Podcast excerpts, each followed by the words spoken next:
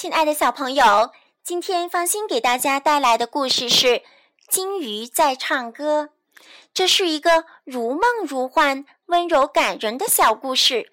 金鱼在水中翻腾，带起一朵朵浪花，那像风一样的歌声，让我们不禁去联想这样一个非常美好的场景。故事开始了，丽丽安静地伏在奶奶的膝盖上。从前，我常常坐在码头最前面，想听到鲸鱼的声音。丽丽的奶奶说，有一次我在那坐了一天一夜，然后忽然之间，我就看见它们从几米之外的海上向我游来，它们在波浪间穿梭，就像跳舞一样。可它们怎么知道你在哪呢，奶奶？丽丽问道：“他们怎么才能找到你呢？”丽丽的奶奶微笑着：“哦，你必须给他们带一些特别的东西，一个完整的贝壳或者一块漂亮的石子。如果金鱼们喜欢你的话，他们就会收下你的礼物，并且给你一些东西作为回报。他们会给你什么呢，奶奶？”丽丽问。金鱼给了你什么礼物呀？丽丽的奶奶叹了口气。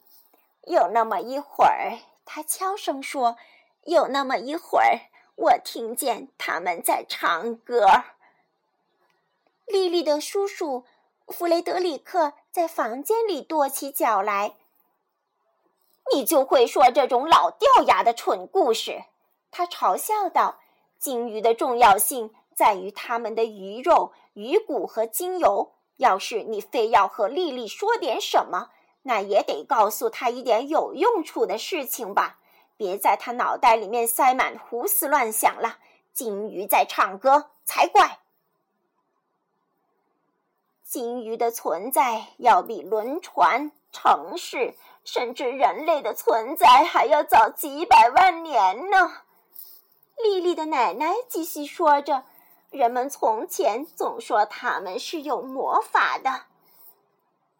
人们从前总是吃它们的肉，用它们来熬油。丽丽的叔叔一边嘟囔着，一边转身向花园走去。丽丽梦见了金鱼，她在梦里看见了它们，就像山峰一样巨大，就像天空一样湛蓝。她在梦里听见了它们的歌声。那声音就像风声一样，在梦里，他们跳上海面，呼唤着他的名字。第二天清晨，丽丽去了海边。她去了一个没有人钓鱼、没有人游泳、也没有人划船的地方。她独自走到老码头的前面，一片水面空阔而安静。她从口袋里掏出一朵小黄花。把它丢进了水中，送给你们的。他对着空气喊道。丽丽坐在码头的顶端，等啊等。她从清晨等到黄昏。当夜幕降临的时候，弗雷德里克叔叔走下山坡来找他了。